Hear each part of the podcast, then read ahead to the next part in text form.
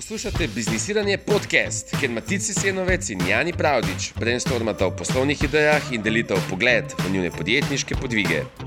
Evo nas, dobrodošli v naslednji epizodi Biznisiranja. Z Maticom sva prejšnji teden spustila epizodo ali dve. Eden izmed razlogov je bil, da sem si prebil brado in um, nadal zgled, da imam izjemno nalezljiv herpes na čez, čez celo brado, malo se mi še vidi. Um, tako da no, zdaj ni več tako bed, ampak prej je bilo in se nisem hotel kazati preveč. Tako da to je bil del razlog, del pa da imamo z Maticom. Um, Predvsej gužvo se še z enim novim projektom, ki so ga sicer enkrat omenili, da ga bo opisali, ampak še ni čist tam, tako da mogoče z epizodo ali pa dve. Um, Nadiva breakdown našega novega biznisa. Um, tako da, če koga zanima, klik subscribe, pa bo slišal to. Je pa SAS produkt, če da majhen teaserja. Um, pa ja, full zanimiv, zelo exciting, tako da že komi čakam, da malo še več o tem razkrijemo. Yes. Um, cool. Matica sem danes malo potisnil v snemanje te epizode, totalno nepripravljenega, ampak. Um, Ampak jaz vem, Matic, da ti imaš zmeraj neke zanimive ideje za še rad za nas. Tako da uh, se nisem bal, da bi se gledala v tišini. Um, lahko ti pa povem, da sem zdaj le pogledal. To pomeni, da to snemava 18. februarja.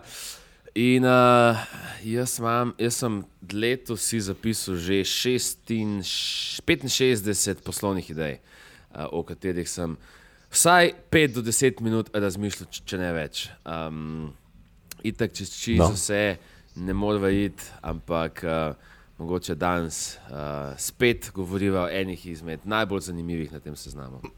Materijalov nam potem ne bo zmanjkalo. Jaz pa se veš, preveč časa na Twitterju, pa tudi tam, kaj je zanimivo, ugotovim, če ne drugega. To je Tako res. To je res. Ej, kaj pa, a, a na Clubhouse si še kaj?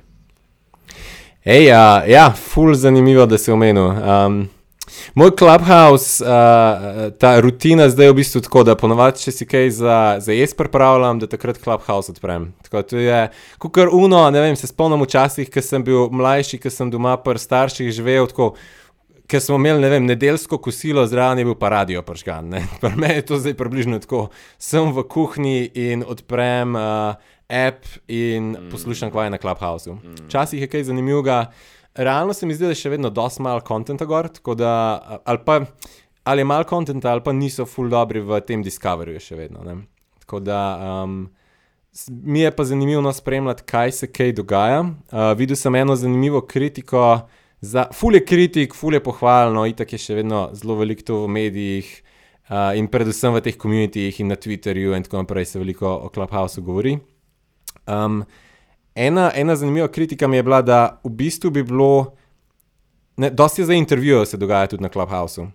Um, in uh, ne vem, kdo je že to bil, ki je rekel, v bistvu, če delaš intervjuje, bi lahko ful boljš si gradil nek audience, če delaš podcast. Ne? Ker potem itak je nek tak strukturiran pogovor in samo ti sprašuješ gosta in če delaš podcast, dobivaš s tem subscriberje in uh, lahko še naprej. Um, ne, imaš, uh, deliveraš ta kontent istim osebam, medtem ko je na Clubhouse to malo bolj težko. Um, za kar pa so ful, za kar pa je Clubhouse ful prednost, je pa razne debate, ne, ta bolj diskusija um, model, ko imaš res bolj pogovor, v katerega vključuješ zraven tudi poslušalce. Pol, ne? Ne, kaj pa vi mislite, kaj pa to, ali pa če imaš ful veliko nekih govorcev, ne, ki ti ne moreš jih delati. Um, podcasta z 15 ljudmi, medtem ko na Clubhouse je pa to nekako zelo sprejemljivo. Sej, eni so malo bolj tihi, eni uh, fulovili govorijo, ampak ta format um, dober na Clubhouse laufa. Ne. Tako da jaz definitivno bom še malo eksperimentiral z njim. Um, sem hostil prvo sobo svojo uh, prejšnji teden, mislim, da je bilo to. Ja, mislim, da je bilo prejšnji teden. Uh, ta teden smo preskočili, naslednji teden bomo pa spet imeli. Um, tako da, full dobro. No? Malo se še učimo, kako dobiti uh, dosti folka, da se joina. Um, ampak en trik, v bistvu, najboljši trik, da dobiš veliko ljudi, da se joina, je to, če najdeš enega, ki ima full veliko followerjev. Um, v bistvu imaš zdaj par ljudi na Clubhouse, ki imajo tako milijon plus followerjev. -huh. Uh, takih je po mojem bolj malo, ampak nekaj takih userjev imaš. In dejansko vidim, da nekateri povabijo enega takega userja zraven v sobo, samo zato, da je noter v sobi. Tudi če je čistih, nič ne rabno narediti, samo ne, algoritem od Clubhouse je tak, da uh, če ti nekoga followaš, pa je ta oseba v eni uh, skupini, v eni sobi noter, ti te sobe na vrhu prikaže home screen. Ne? Kar pomeni, da če imaš v sobi enega, ki ima milijon followerjev, to je kar občuten delež vseh, celega Clubhouse user base v bistvu. Kar pomeni, da kdorkoli bo odprl app takrat, bo videl tvojo sobo nekje pri vrhu. Tako da to je tak mal trik, ki se ga zdaj le da uporabiti, če ti, naj, če ti uspe najti uh, enega tazgana. Um, drugo je pa itak neka cross promocija preko drugih kanalov, pa, um, pa dobiš ljudi. Vem, da se je par uh, poslušalcev na enega podcasta zadnjič joinal tudi, ko sem imel jaz, uh -huh. ko sem hostel. Ah. Tako da, da best. Super. Ja, tako, Um, naslednji teden v četrtek, ja, mislim, da v četrtek zvečer bomo imeli spet. Um, z Maticem bi, bila- bi bila zelo vesela v prihodnje, če, um, če, bi, do, če bi dodal v biznisiranje epizode um, en segment, kjer odgovarjava na vprašanja ali pa debatirava o nekih idejah, ki jih je Folk napisal. Tako da od danes naprej komentirajte v spodi vprašanja ali pa ideje ali pa feedback. No? Um, in najbolj za- zanimive obdelava uh, ob naslednji epizodi. Um, E, tako je ponovadi. Če je pozitiven feedback, dajte v komentarje, prosim, da vsi vidijo. Če je negativen feedback, pa kar na privatno. uh, pa še kaj, spremlja, ki bi sprejel na privat, poleg negativnega, kako sliko od kakšne obrne. Um, okay. um, Sedaj je tudi dogovoriti. Uh, v, v bistvu me je presenetilo, ker izjemno veliko um, pripadnic nežnejšega spola mi je pisal za ta, um, za ta podcast. Tako da um, imamo zelo, po mojemu, balansirane poslušalce uh, po spolih. Uh, ok, fun fact. Pogovarjam se pa dni nazaj s Frendom o, um, o Snapchatu. Snapchat, full folk misli, da je propadel, itak se nič več ne govori, ne piše. Um, in uh, potem sem šel gledat in uh, tako, market cap uh, Facebooka je ta moment 766 milijard. Koliko bi rekel, da je market cap Snapchata? Uf, ne vem, koliko je 50 milijard. Um, ta moment skoraj 100. Okay. Kar pa ni po market capu, je v bistvu Facebook samo sedemkrat večji od Snapa. Um, Ja. kar je tako kar šokantno, sploh, sploh se mi zdi v, tej, v, v Sloveniji, itak se mi zdi, da je Snapchat uh, v večini. No, uh, Zanj sem govoril s Fantom, koliko je ti fan star. Ne? On je, mislim, da prvi letnik srednje šole. On je, on je rekel, da njegova generacija je večinoma na Snapchatu, vsaj njegova družba. Ampak ja, marsikdo misli, da Snapchat gre um, v pozabo, medtem ko v bistvu kar raste in po market capu, in po um, daily uh, userjih. Um, tako da ja, Snapchat is not dead yet. Ampak vidim, da ima Facebook desetkrat več userjev. To so sicer uh, monthly active, ja, 3 milijarde skoraj ima Facebook monthly active users. Medtem ko Snapchat ima, mislim, da so to, a so to monthly active, po mojem, samo 207, 330 milijonov. Uh, tle piše 270 milijonov ima daily active uporabnikov Snapchat. Se pravi, monthly active se zna zgoditi, da je nekaj čez 300 milijonov potem, ne? če gledaš isto metriko. Nekje desetkrat manjši, no, plus Ja. minus. Ne? Kar je, kar, Plus to, da Facebook ima še full stvari, ne? Facebook ima še Oculus, pa ima WhatsApp, pa ima Instagram, pa ima full nekih teh assetov, medtem ko Snapchat ima pa, mislim, app, pa une učala, ko so op Snapticals, A Opticals. to še ob- bila, A to še obstaja sploh? ej, ne vem. Launčala se je nekaj let nazaj, zdaj pa. A so dve seriji, po mojem, da so launčali, če. Ej, um, uh, sem pa videl en ful zanimiv graf in sicer uh, social, to, to meni te razne uh, Facebooki, Snapchati, Twitterji, TikToki, uh, Redditi, itd., so, so bili na grafu, koliko uh, uh, so imeli baza okoli njih. Baz, mislim, da je ja, ja, ja, metrika ja. bila, koliko se je pisalo o njih. In Ja, ja, se- vsi so že do, doživeli pik v preteklosti, razen Reddita. Reddit mm. še vedno to pomeni, zdaj je na piku to, uh, in, pik, mislim, in še raste. To pomeni, Reddit je bil edini izmed teh pageov, ki je, ki je zmeraj večji bas okoli njega, kar je ful zanimivo. A ti uporabljaš kaj Reddit? Zelo malo zadnje čase. Včasih sem ga malo več. Um, ena zanimiva stran obstaja, um, subredditstats.com, mislim, da je, ki lahko vidiš, kjeri redditi, ful- kjeri ste subredditi full hitro rastejo. In to je tudi en tak trik, kako lahko včasih kakšne zanimive trende odkriješ. ne. Um, Včasih kar naenkrat nek subreddit čist eksplodira, in včasih je znotraj tega se skriva kak produkt ali pa servis, ki ga potencialno lahko lončaš. ne. Ja, je kar dober indikator. Um, pa mislim, da Reddit zelo, mislim, da ne skrivajo takih podatkov, tako da imaš, um, ta analitika njihova zelo, um, zelo natančna in pač mm, se odprto da to pogledati. Uh, drugače pa jaz, ne, zdaj le ful ne, ne, uporabljam več, ne spremljam. Um, Torej, Twitter, FTV, for the win, um, still, um, ja, se podpišem pod to. Um, cool, danes čutim tako dober vibe, da greva čez ideje. Um, no, pa ja, kva imaš, kaj imaš pripravljeno, da vidimo. Evo, dam tako seksi, ki je izvedljiva v enem dnevu in se mi zdi, da ima potencial. Dve, ki sta ful podobni.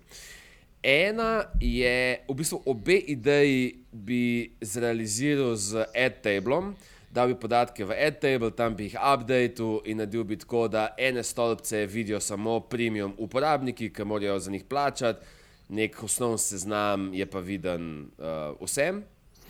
Airtable je za tiste, ki ne vejo, to je tako spreadsheet, Google spreadsheet na steroidih, imaš še ful nekih dodatnih funkcionalnosti, malo bolj fleksibilen je. Ne? Um, in uh, prvo sem razmišljal, um, to v bistvu to, kar že imam.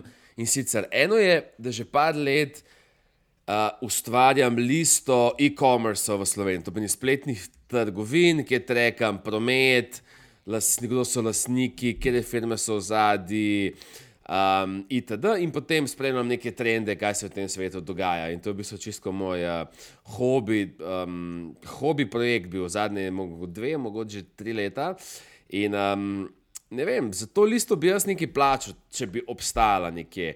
Uh, se friend mi je poslal neko listo, um, ki je bila srednje ok, ampak tako spimpani liste, ki um, je ta zdaj moja, no? pa še nisem videl nikjer. In sem razmišljal, če je kdo v Sloveniji, ki bi za to bil pripravljen plačati 100 ali pa 200 evrov.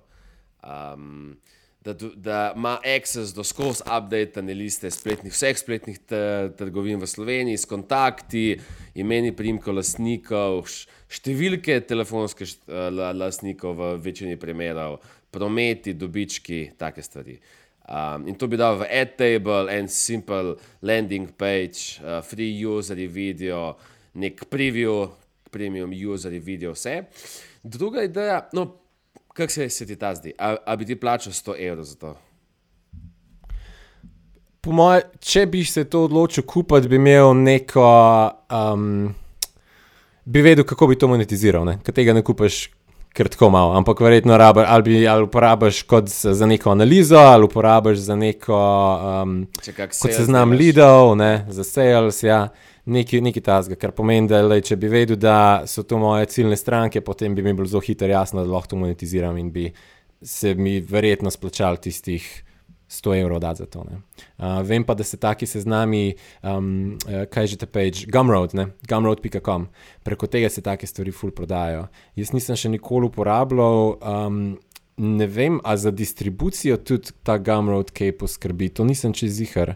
Uh, piše, v glavnem, lahko nek čista, simpel landing page preko tega postaviš, ne, standardiziran, pač to je standard za vse isto, uh, pa da gre pač plačilo preko njih, pa te osnovne stvari oni, oni pohandlajo, tako da niti ne rabiš nekega ločenega pagea načeloma uh, postavljati. uh, in da so pač tra, trusted provider, ne konc koncev vse. Tudi to dosti pomeni. Um, ja, ne vem, pa distribucija moraš pa po mojem, da sam delati, no, marketirati. Um, ok, second idea. Um, Narediti seznam, ampak tokrat ne slovenskih spletnih trgovin, ampak najbolj zanimivih D2C brandov, direct-to-consumer brandov um, na svetu, kjer redno osvežuješ podatke, kot so kaj, ne vem, neki pod social podatki, kaj se z njihovimi social mediji dogaja, koliko ads imajo aktivnih na Facebooku, koliko rastejo, itd. Mm, to pomeni kurirana lista D2C brandov, ki je skozi updated. Um, ja, o tem sem midva že govorila, meni se to zdi ful uporabno. Pa mogoče bo naj skupni prijatelj um, Cedric, ki so se enkrat z njim slišala, klej z Londona. Uh, on dela na takih zadevah zdaj. No. On v bistvu dela, on ima tool, ki se mu reče Bolt, kaj že je neki neki Bolt. Um, ne spomnim se zdaj. Bomo polinkali, bomo najdel, bom videl, če zdaj le najdem. Um, on je skratka naredil nek tool, ki um, analizira spletne strani in jih uh, in, in napiše podatke, kot so, koliko imajo prometa, koliko je nek estimated revenue, um, par, uh, koliko, koliko oglašujejo. Pač skuša dobiti skupaj čim več nekih sourcev različnih, evo, zdaj sem najdel. Um, Reviewbolt.com je, reviewbolt.com, bomo polinkali kaj tudi. Um, in, uh, in on, mislim, da bo marketiral preko tega, ker on dobi zdaj te podatke. Ne? On, on ima take podatke, agregira iz razno raznih virov, Uh, mislim pa, da bo marketiral zdaj ta njegov tool preko tega, da bo razno razne sezname delal. To je pa zdaj seznam top D2C brandov ali pa seznam vem, SaaS produktov, ki hitro rastejo ali pa katerim social media hitro raste. Ne. Mislim, da sicer social media growth še nima, uh, je pa ta growth metrike se mi zdi, da so tukaj najbolj zanimive. Um, tako da upam, yep. da bo to to je vedno moj uh, feedback njemu, kadarkoli se pogovarjava, uh, in upam, da bo to tudi poimplementiral. No. Um, ja, jaz mislim, da za validirati to idejo bi lahko naredil kar add, add table in je good enough. Ja, se strinjam. Ja. Praktično do, dosežeš isto stvar. Um, ampak tle, ok, slovenski zakaj se nisem, zakaj nisem, če je to res en dan dela, zakaj nisem naredil seznama spletnih trgovin v Sloveniji, ker se mi zdi, da maksimalno bi jih lahko prodal, ajde, 30, ne, da reč, 50 za 100 evrov, kar pomeni, da sem naredil pečuko, super, juhej. Um, pa na koncu nikoli nisem en dan delal, na koncu hočeš še kaj spimpati, pa to. Tako da fusi mi je zdaj omejen potencial koliko folka bi to dejansko hotel kupiti. Če se motim, naj mi kdo napiše, jaz bi to kupil, če da za 100 evrov. Um, če dovolj folka napiše, me mogoče prepričal kontra. In je to tako uh, simpatičen hobi projekt. Uh, Drugač, tlepač ne vem, kako bi to kurirano listo D2C brandov spromoviral. Uh, ok, v nekih closed skupinah biznismenov, um, ja, recimo. Na Redditu. Zihar obstaja neki D2C subreddit, uh, e-commerce okay, subreddit, okay. kjer bi jim bilo to zanimivo. Uh, mogo, ja, ja, cool. In to je tako, veš, do neke mere, kao, daš free content ven, ne? Ja. nek del tega Mislim, je free. Ta, ta lista, če bi se nekdo z menoj sedel za en dan, že imam jaz vse te linke v mojih filih, samo nekdo bi mi mogel pomagati to skupaj spraviti. Um, načeloma je to, ja, z, z, z pomočjo enega um, Haslerja, uh, po en dan dela. Tako da, če bi koga to zanimalo, hit me up, se lahko usedemo za en dan in postavimo to. Um, cool, ker sem glih on fire, ti še eno, še eno idejo, ki mislim, da ti bo blazno huda. Uh, dal sem ti link, sem noter, selfgrowthplan.com. Poslušaj to zadevo prideš na njihov peč, vse, kar imaš, je kviz. Ta kviz je kar precej dolg. Izpolnjuješ ga 5 minut, mogoče 10. In na koncu, ti, to pomeni, in vprašanja so, ne vem, kaj hočeš do, doseči, a si le, a hočeš, ne vem, koliko si srečen v partnerski zvezi, bla, bla, bla. Skratka, full gre na self-development in na koncu ti dajo result page, ker rečejo, mi imamo full hud plan za te, 28-dnevni plan in mi ti bomo 28 dni vsak dan pošiljali book summarije, o- obnove knjig, na mail, da se naučiš vse to, kar se moš ti naučiti, da narediš napredek v lifeu. In ta ideja postane blazno zanimiva, če pogledaš, koliko ecov laufajo ti modeli. In da so štatali, evo ga zdaj le odpiram, štatali so julija 2020, to pomeni dobro pol leta nazaj, so štatali s tem. Danes imajo 470 ecov že aktivnih, prisotni so v praktično po celem svetu, kot meni tle kaže. Uh, Krej zi. Po mojemu je to money making machine. In vse, kar so na- naredili te book summerije, prodajajo že full firm. Ampak oni so to ja. zapakirali v Discovery, Ja. V bistvu v quiz funnel in mi ti in prek tega dobiš nek Discovery in mi ti svetujemo, kaj moš brati. Crazy, to ne bi me ču, čudilo, če delajo že več kot 10 milijonov na mesec. To je po mojem In za koliko se prodaja ta njihov, to je subscription potem, ne? Mislim, da je en bucks na dan, če, če se prav spomnim, mm -hmm. nekaj tasga. Pa da še ja, 99 centov na dan, kaj ta zgodi. Um, nisem čez jih, to sem na hitro pogledal. Skratka, tole je, po mojem, crazy. In ful sem pa razmišljal, kaj, kaj bi še pasal na to.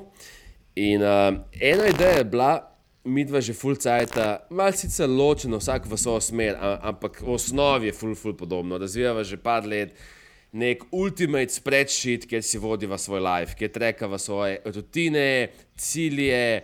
Um, ne vem, kaj imaš ti, jaz imam noter od tega, da si treka. Ja, Um, la, uh, ta, kaj že je, um, life cycle, um, do tega, da si splaniram, s katerimi mentorji hočem priti v stik v, nas, v, v, v naslednjem obdobju, do tega, da si pišem, kaj, kaj hočem na sebi popraviti, spremeniti, zboljšati. do tega. Skratka, everything important je splanirano v tem failu in ta file sem pimpal ja, precej let, da je tako, sicer te, tele na name, ampak. Um, boljš, kot si večina folka sam postavi, če se ne ukvarja ful s tem.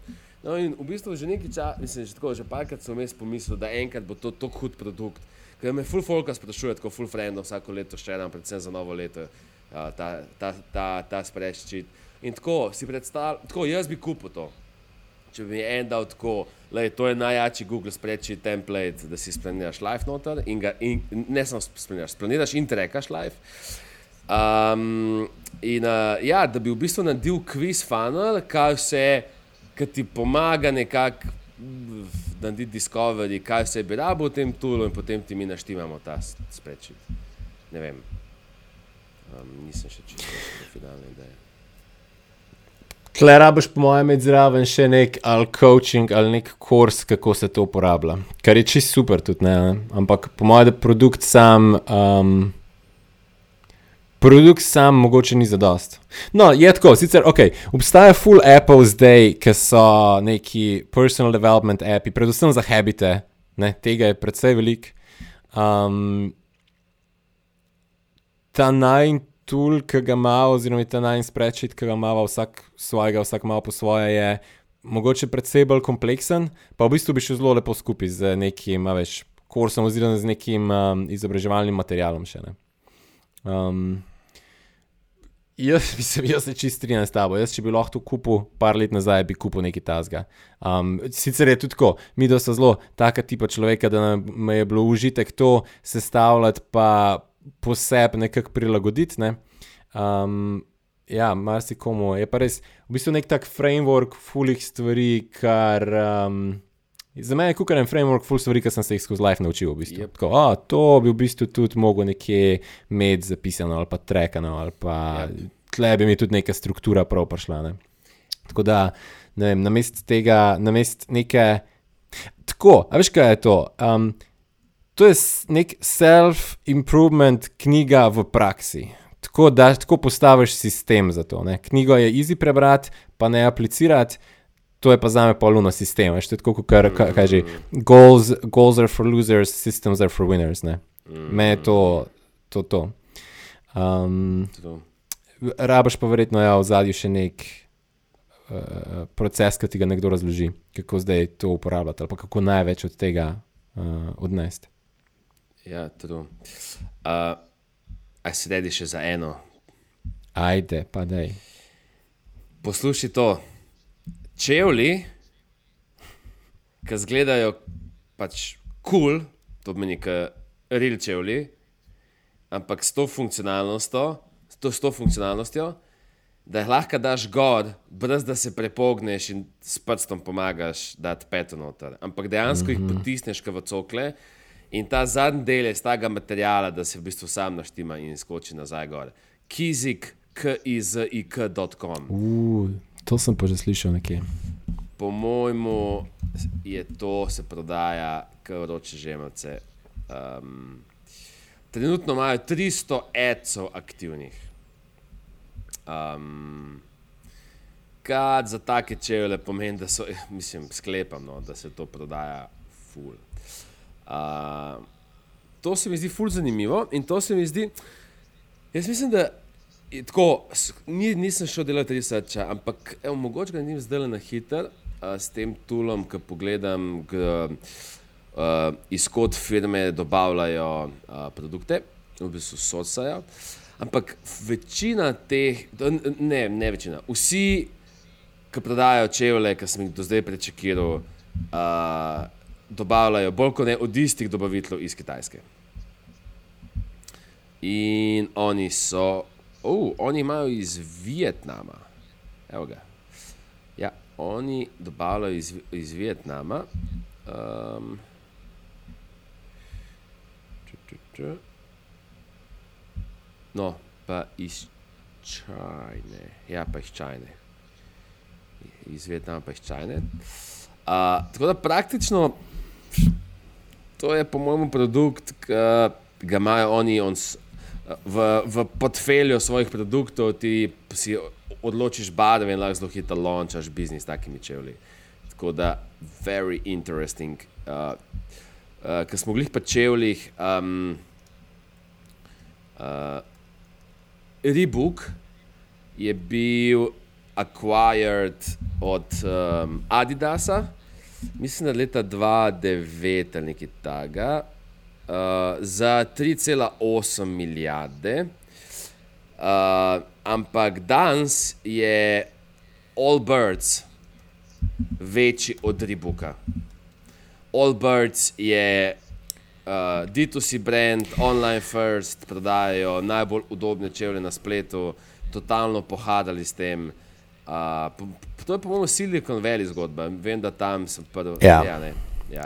Lih Obert sem hotel omeniti, ker si me spomnil tako na to s, s čevlji. To je po mojem najbolj poznana eh, taka startup zgodba s čevlji. Oberts pa Atoms. Ne. To je prišlo ven. Ja. kva, tri, mogoče štiri leta nazaj. In to bil brand, ta brand je bil posod in vsi so nosili Allbirds. Prav tako, malo mal vojna je bila takrat. A si ti Allbird, Allbirds guy ali si Atoms guy, ne, ne moreš biti oboje. Pač, ali imaš ene čevlje, ali imaš pa te druge, kjer so ti hudi. Um, in ja, v Silicon Valley je bilo to ful sedem popularno. let nazaj, Matic, sedem let, čas. Sedem let nazaj, hitro. da je to že vam prišlo. You're getting old, man. Shit, shit, Old. shit. yep. Čakaj, Allbirds, pa, eh, kaj si še rekel, Allbirds pa? Atoms. Atoms. ja, Atoms. Atoms. Ja. Čakaj, se ti si Uh, imel s tem- Allbirds, a, a, Ja, Ja, ja, ja. ja. jaz imam Allbirds. In mislim, me je bilo še takrat, ko sem jih šel. No, Allbirds v Londonu je prav trgovina in sem jih šel v trgovino iskati in probati in bilo tako, wow, noro. In že trgovina je taka, v bistvu je tako, kot da bi šel v Apple Store, veš, tak Mhm. vibe, tako Ja, ja, ja, elegantno. hudo, hudo, hudo. Um, pri, vsi so ful prijazni, vse je tako lepo okrašeno. Um, ful, in čevlji tudi noro udobni, no? dejansko so zelo udobni čevlji in fajn. Um, kar so oni, po mojem, dobro naredili, je, oni so zelo Po mojem, da so zelo preko influencerjev to tudi launčali. Že takrat. Takrat ta influencer marketing je bil še malo manj popularen, ampak oni so predstavili ta produkt, kot da to je pa zdaj revolucija v čevljih. Ne. To je um, čisto enostaven in najbolj udoben čevelj na svetu. No, kao, odstranili smo vse v zbuljšit, ki ga tradicionalni brendi prodajajo, in uh, naredili simpel, udoben, kvaliteten čevelj. In um, ja, mislim, Olbrc je bil noro uspešen in verjetno je še vedno, no, ne vem, zdaj pač nima več toliko. Malo je umrl ta baz, ki se ga ustvarjali. No, ampak glede na to, da imajo 500 ECO aktivnih, po mojem, je to še vedno huge firma, pa še raste. Um, ampak ja, ba, baza pa res, eh, saj jaz ne vidim več toliko. Um, ok, preden ti prepustim mikrofon, še um, uh, novica iz uh, Slovenije, iz uh, podjetniške scene v Sloveniji. Um, Glej sem na LinkedIn-u, uh, evo tle berem. Uh, moj mojster je rezil milijon ali več veliko investicijo. Ok. Um, tako da, very interesting, bravo, guys. Bravo, čestitke. Uh, mislim, čestitke. Um, bomo dali če, čestitke, polk, vidimo, če so uh, uspeli kaj narediti s tem. Ampak, mislim, se strinjam. Ne, ne, sej, vsaka čast fantom. Sem mislim, da to že kar neki cajt furajo, ta moj mojster. Uh, to je, to je veš tisto, ki je krovna firma, daj, daj bav. Ja, ja. Um, Jaz sem mislil, da je že ta daj bav pač nekako poinvestiral noter, oziroma kupil pa malo potem dofinanciral, kako ne. Um, po mojem je to ista firma, a ni. No, ne vem, ali so da je Dajbal to launchal na slovenskem trgu. Ne, ne, kontra. Neki... Da je moj mojster štat v Sloveniji in potem so se skelali v tujino pod imenom um, Dajbal. Ampak um, vse, kar zdaj le govoriva, um, je totalno podvlečeno iz. iz Tako. Ja, Tako da, Ugibava. Iz 2012 vidim, da ima Facebook page, stari crazy, čas mi je res hiter. Postavljaš neko zgodbo, misliš, da bo dve leti in po, po osmih letih šele investicijo dobiš, orang, da lahko skelaš. Um, kot pravi Tony Robbins, um, ljudje um, pretiravamo s tem, kako, lah, um, kako planiramo, um, kaj lahko naredimo v enem letu, in underestimatamo, kaj lahko naredimo v desetih letih. Um, yep. Cool, evo, ti pripuščam mikrofon, while it's hot. Uh, veš, kaj sem vmes najdel? Un selfgrowthplan.com, ki si rekel 1,29 dolar na dan računajo za to. S tem, da to je, se pravi, to je kva 30. 39, 40 dolarjev na mesec, ne, približno prije. Um, Kar mislim, to je kar dobra cena, pa stroškov nimaš, pa ti digitalen produkt, stroškov nimaš pa s tem. Ja, jaz bi rekel, da kosti z advertisementom so 10, max 15 e-, evrov, če so zelo agresivni. Mm. Tako da ja. Cool. No, dobro, prav. Um, kaj imam jaz? Uh, najprej eh, dva trika zanimiva. Um, Eno je, ta je zdaj mečkan že stara, ampak uh, še vedno aktualno. Um, obstaja ena James, Jamie Schmidt, ki je launčala um, neko full popularen brand deodorantov, že dolg časa nazaj in potem je to prodala, ne vem, enemu, enemu velikemu, uh, enemu velikemu brandu. Um, je pa en zanimiv trik, še rala zadnjič na Twitterju, kako. Uh, kako so malo pohekali advertising enkrat. Ne. Rekla, da je ena konkurenčna firma njihova, ki so tudi prodajali deodorante, uh, so vedeli, da bomo imeli oglas na, um, na Super Bowlu. Ne. Super Bowl je ta ogromen ameriški nogometni turnir, ki se zgodi enkrat na leto. In oni so vedeli, da bo konkurenca tam dala oglas. Na en podcast po, poslušajo 11 let stare punce, ki ne vejo, kaj je super bol še. Ne, mogoče pa kakšni 55-letni gospodje, ki mogoče ne spremljajo toliko uh, športa v Ameriki. Mogoče, ok, Na, nadaljuj. Ja. Za vsak slučaj, da ne rabimo polka, ki jih pod napisal, da kaj je kaj, rajš razložim. Um, skratka, ja, je, oni so vedeli, da bo neka konkurenca, da bojo oglaševali na Super Bowlu in da bojo s tem na Super Bowlu huge in da bi full uh, visibility posod in da um, so rekli, ok, zihar bo full folka iskal to na Google. In oni so potem takrat zakupili na Googlu, na AdWordsih, vse možne keyworde povezane z Super Bowlom in z deodoranti. In so dobili full velik doseg, se to je pač samo za omejen čas, ne? ampak na Googlu si ti načeloma malo omejen, koliko dosega lahko dobiš, ker pač več kot um, ne moreš doseči več ljudi, kot pa išče za nek tvoj keyword. Ne? Um, in uh, je to nek tak trik, ki ga lahko uporabiš včasih, če veš, da bo ena stvar v medijih, ali pa če vidiš, da je ena stvar v medijih, in da ti na ta način malo izrabiš tisti val. Um, zanimanja na Googlu, ki ga prenese na to, uh, da si malo pohekaš, ece, dobiš full prometa, um, traja to običajno itak.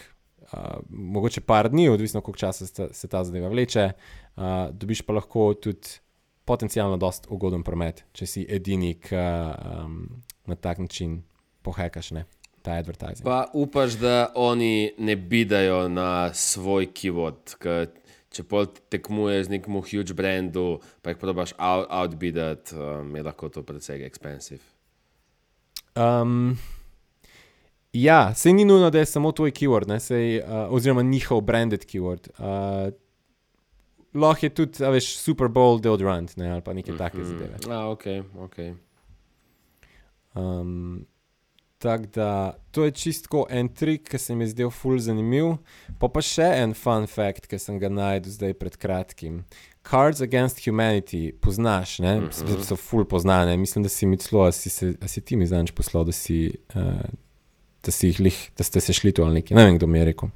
Skratka, v letu 2013 je, so za Black Friday uh, ta firma, ki trži Cards Against Humanity, so rekli, mi pa ful ne maramo Black Fridaya in bomo imeli anti-Black Friday deal.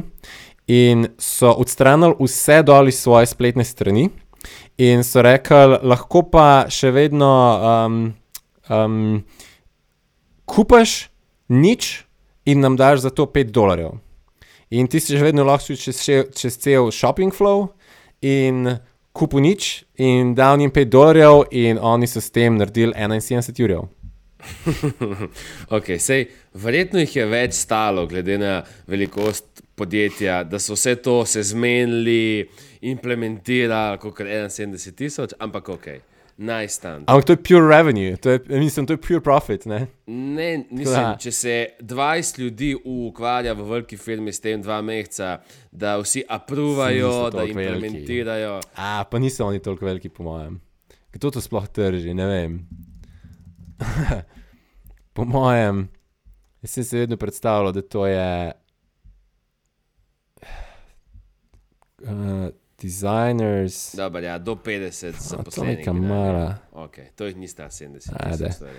To se potem hitro obrne lahko. Po teh 50 zaposlenih, znaš kako je, polovica support. Ja. No, uh, skratka, uh, fora, ne, zanimiva fora. Um, kaj imam še jaz, kaj tasga? Uh, tale, ta bo pa te, po mojem, všeč, ki je e, malo podobna eni ideji, ki si jo ti že enkrat šeril. Bigblanket.com. To je uh, odeja, ki je pač, mislim, kot domena, nekako, uh, uh, kot, kot lahko sklepaš po domeni, to je velika odeja, Big Blanket. In uh, mislim, da oni so zdaj le pred kratkim, full na hitro zrastel. Um, koliko imamo adsov pri njih. 200 adsov, da imajo na Facebooku. Uh, in launchal 2018, se pravi, ajde, dobri dve leti, dve leti pa pol, odkar obstajajo. Uh, Malo me spomni na une tvoje, um, kaj si še rekel? Weighted blanket, pa une, še bolj na tiste onesie, kot je nekaj med onesijem in ja, hudijem, ja. variante. Ne? Ja, nisem tudi uh, jaz nekje našel 14 dni nazaj tako da noč noga, matic. Se boš mogel bolj potruditi. Za tebe mogoče noč noga, za najne poslušalce upam, da je kaj noga. Uh, produkt je pa čist simpel. To je odeja, ki je pač XXL odeja. In tako je, seksi, lepe odejce so in um, verjetno, mislim, tudi se mi zdi zelo Instagram ready produkt, uh, zelo influencer ready produkt. Um, tako da, ta je čist simpel. Uh, Ker si glih pri kartah, uletim jaz eno. Um, videl sem, da se te ful prodajajo. We are not really strangers.com. So karte, uh, v bistvu rdeč paket kart, kjer so noter vprašanja, in ko ti v padu greš skozi ta vprašanja, uh, se ful bolj spoznaš, konektaš in imaš tri levele teh nekih kart. In uh, so naredili ful dober promocijski film, če je precej dolg, kjer v bistvu uh, na plaži po, uh, posedejo strangerje in jim dajo te karte in uh, to snemajo in je precej uh, simpatično. In uh, ja, zdaj sem videl zdaj. Um, V bistvu, prvo sem jih našel prek ne vem kje, potem sem jih videl, da so oglaševali na TikToku z nekimi influencerji. Tako da si predstavljam, da se kar prodaja to. Sploh spet timing je vrhunski, zdaj med koronama, folk čas se take igre špilat, um, ki so za dva. To je res. Um, igre so zdaj le fulno porastu, fizične in uh, digitalne igre. To je res. Um, ok, pa pa še ena klele, malo za pobrainstormat. Um, nekje sem online najdel to idejo, pa se mi zdi dobra. Tabula za newsletterje. In sicer tabula je, vsi ste že to videli. Tabula je ne, za native advertising. Ne. To so te oglasi, ki jih imaš na vseh večjih novičarskih straneh, uh, običajno spodaj na dnu članka, pa včasih tudi pri strani, in so ponavadi neke zelo take klikable fotke, pa naslovi, zato da folk full klika na to. In um, je pač native advertising. Ne? Tabula je pa uh, en izmed največjih, če ne celo največji biznis, največja platforma za ta native advertising. No, in jaz sem že enkrat govoril o newsletterjih na podkastu, mogoče kakšne dve epizodi nazaj, uh, in sem full bullish glede, pod, uh, glede newsletterjev. Se mi zdi, da uh, full, full, full je to v porastu. In takrat smo govorili, da je Twitter bolj jih launchal svoje newsletterje, potem mislim, da naslednji dan sem zvedel, da Facebook tudi launcha neko svojo, nek svoj tool za newsletterje in tako. Cel svet se mi zdi, kogar, da se kar naenkrat okrog newsletterjev odvija, in mislim, da bojo imeli newsletterji neko novo zlato dobo. Um, ful pa ni nekih rešitev za advertising v newsletterjih. Pač ti, koliko je meni znano, trenutno se moraš. Pač sam, če imaš ti, news, ne, govorimo tu o content newsletterjih. To je v bistvu blog, ki ga ti pošiljaš folku po mailu, svoji, eh, svoji listi uporabnikov. Um, se pravi, ne neki spami, to so moji produkti, kupi, kupi, kupi, ampak je to kvaliteten kontent, ki ga folk piše. Um, in valjda monetiziraš lahko na dva načina. Ne? Eno je, da imaš subscription, se pravi, folk mora, imaš premium content, folk mora plačati, druga je pa advertising, ne? nekaj noter promoviraš. In kolikor je meni znano, edini način trenutno, da dobiš te adse. Um, vsaj edini, mislim, vsaj nikakega večjega playerja, ki bi bil poznan v tem spaceu, da bi za tebe nekako uredil advertising znotraj tvojega newsletterja, ki bi bil še ne, malo targetiran, na nek način personaliziran, glede na to, kaj ti ponujaš. Mislim, kakšen je tvoj, kakšna je tvoja baza userjev. Um, neki manjši, ja, neki manjši obstajajo, ampak neke hude rešitve pa ni za to. Um, in klej mislim, da se bi fulal neki narediti. Uh, najbolj, najbolj simpel je že, ne vem, ne, um, da samo povežeš uh, te medije bajerje z smiselnimi, z, z newsletter ownerji, ki imajo ne, nek isti, ki imajo nek crossover z uh, ciljno publiko. To sem zdaj zelo po angliško povedal. Ampak res mi manjkajo te besede. Um, e, jaz, sem, um, jaz sem zadnjič Matica poslušal, ki je hostil uh, sobo v Clubhouse in moj prvi feedback je bil, da govori boljš v angleščini kot v slovenščini, kar je bila hkrati pohvala in hkrati dis. To je že dis zdaj postal. Ja. Včasih, ko sem bil malo mlajši, bi rekel, to je pa fun the best. Zdaj pa res, um, fora je, da je zdaj že sedem, šest, sedem let govorim ful več angliško, občutno več angliško, kot pa slovensko. Uh, tako da včasih res malo zgubljam besede, se opravičujem. Ampak nazaj na advertising. Um, kako se ti zdi, a ti poznaš kak solution za to, kako rešitev, ki bi že um, to ponujala? Uh, ne, v bistvu moj, moja, moja skepsa je bila, recimo, če gledam skozi nas. Uh, pa nam, recimo, pa, pa tem biznisu vzgoja.si, ki ga furamo. Um, Sam klep pazi, ne, ti tam, ti imaš tam mailing listo za to, da promoviraš svoj biznis, ne, svoj produkt. Ja. Tle pa zdaj full folka, ki so newsletteri, ki imaš pač blog. Ja, res. In tako ja, kot to je blogerji živijo od ja. AdSense ali pa od tega, da promovirajo neke affiliate offerje, tako lahko tudi zdaj te newsletter ownerji monetizirajo. ne. Tako da je drugačen use case. Mm, to je res, to je res. Um, no, kar lahko dodam, mi smo v bistvu v dobenem biznisu nismo fully izkoriščali e-mail marketing. In lani smo to prvič začeli preko zgoje.si, uh, ta biznis, ki ga imamo. In uh, ne vem, če lahko še en, koliko imamo mailov, imamo jih precej. In po mojem se približujemo temu, da bomo pa des, ne vem, če že 50 postov, ampak zihar smo na ene 20, 30, mogoče 40 postov prodaje, ki delamo samo na mailing, uh, samo na mailingu, kar je precej sik. Um, mislim, da imamo trenutno 60 postov open rate ali 65 postov na nekatere maile. Um, tako da ful izkoriščamo to in ja, maili so še vedno hot. Danes sem več, že prevečkrat rekel hot, ampak so hot. Uh, in vsako leto znova mislimo, da so e-maili um, za odpis, da folk več ne odpira promocijskih mailov. Wrong, um, očitno jih.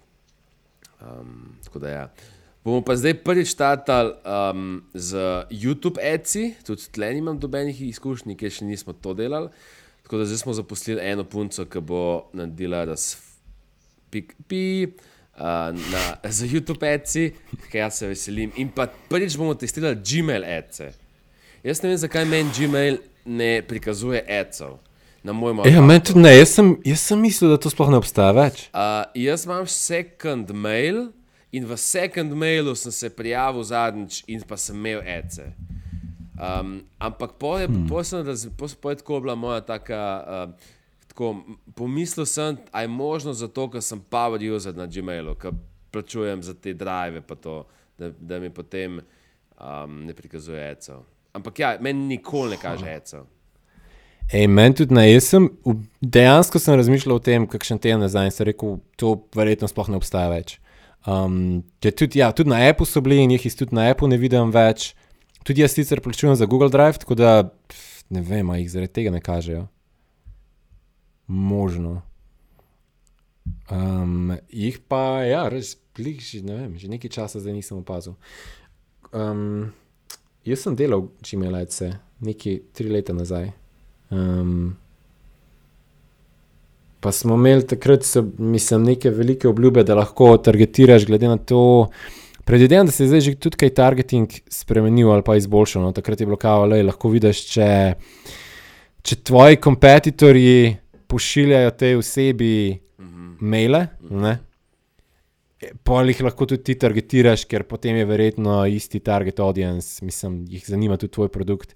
Um, po mojih izkušnjah nam takrat ni ful dobro delovalo. Um, ja, sej, pri teh eksperimentih sem zmeraj pesimističen, ful stvari se dobro sliši, ampak na koncu. Če pogruntaš dva kanala, kaj še le tri na online, ki ti platforma si lahko že zelo, zelo, zelo happy. Um, imamo Facebook ads, pa vzgoji, uh, e-mail marketing in zdaj iščemo še tretjega, ki bi bil big. Um, Kaj še imaš za, za nas? A si, si izčrpal svoje ideje, ker če ne, te prehitim, pa jaz izstrelim. Ja, še eno tako seksi. Um, Šeram še en zanimiv brand, ki sem ga najdel. ajde. Uh, podoben nečemu, kar sem tudi že enkrat šeral. Um, Braxleybrands.com. Um, in sicer to so uh, Apple Watch bands, kaj je to? Um, te z, za, za na roko, ov- um, paščki, ne?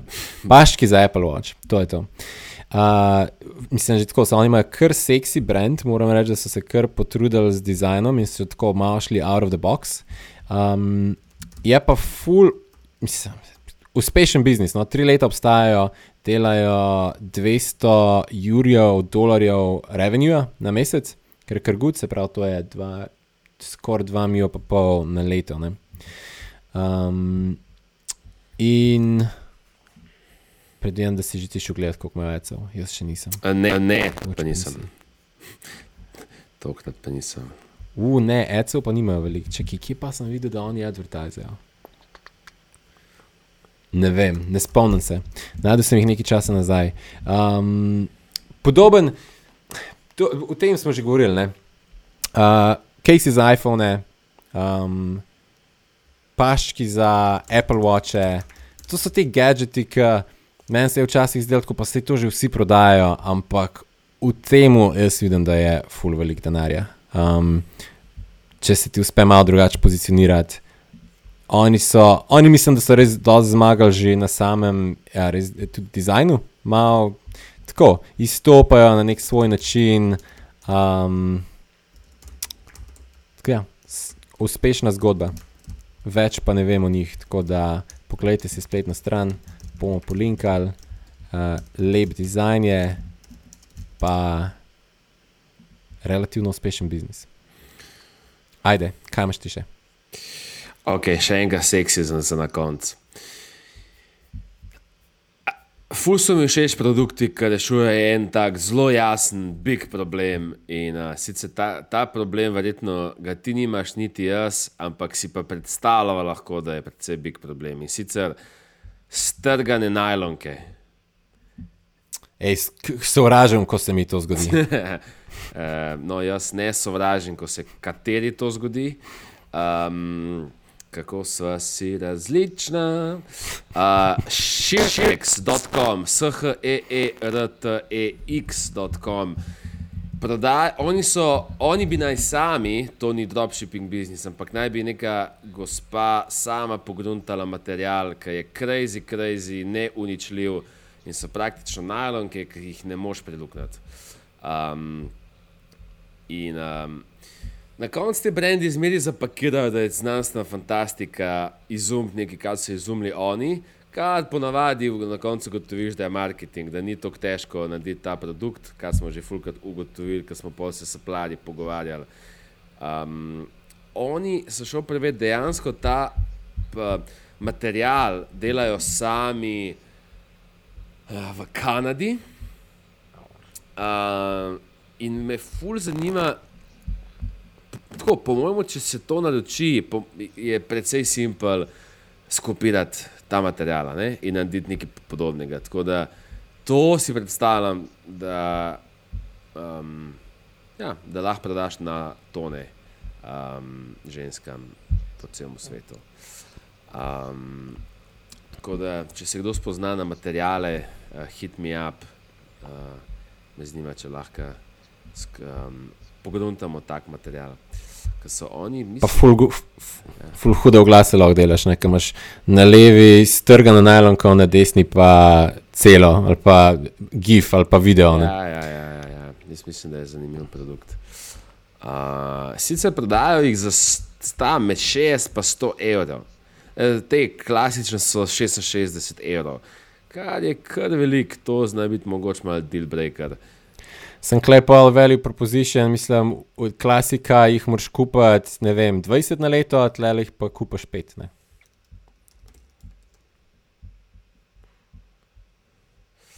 Uh, ja, to. to. Cool. Danes, današnja epizoda mi je bila zelo všeč. Tebi? super, so bila kar, uh, kar aktivno. Cop, cop, cop, eno za drugo, ideje, od ideje do ideje. Tako. Um, noč, uh, se, kaj bo kaj na naslednjič govorila, moramo malo zrajcati, uh, folk, da, da pride nazaj na naslednjo epizodo ali pa celo da subscribe, pa reče, mater mi je ta podcast bolano dober, moram se kar subscribe, da ga ne zamudim naslednjič. Um, a nam, a nam boš dal kak teaser? Skušam go govoriti čim bolj o aktualnih stvareh. Siguren bo kaj aktualnega, siguren bo kaj, kar je takrat izredno zanimivo. Um, Kmalo bomo naredili kakšen ena izmed najnih najbolj poslušanih ali pa najbolj pohvalnih epizod, je bila takrat, ko smo malo mal več govorili o tem, uh, o najnih vlastnih projektih ne? in kaj se kaj tam dogaja in kaj, kaj tam delamo in kateri, uh, s katerimi projekti se sploh, katerimi biznisi vse se ukvarjava. Tako da zelo malo bova o tem tudi kaj spet pošerala. Vključeno s kakimi številkami in kakimi heki, kako kaj delamo in tako naprej. Tako da tisto je vedno zanimivo. Um, mogoče lahko naslednjič poveva, da smo sfudali um, kampanjo na LinkedIn-u, ki v prvih dnevih kaže, da bo lano dobra platforma. Um, evo, en tis. Uh, tako da, um, noč, se slišmo hvala. Se slišmo, čau, čau. Ajde. Ful ti hvala za poslušanje do konca. Če ti je podcast všeč, nam prosim pusti oceno in napiši review. To nam da še več motivacije, da posnamemo več epizod s še boljšimi vsebinami. Pomaga pa tudi ostalim, da najdejo podcast.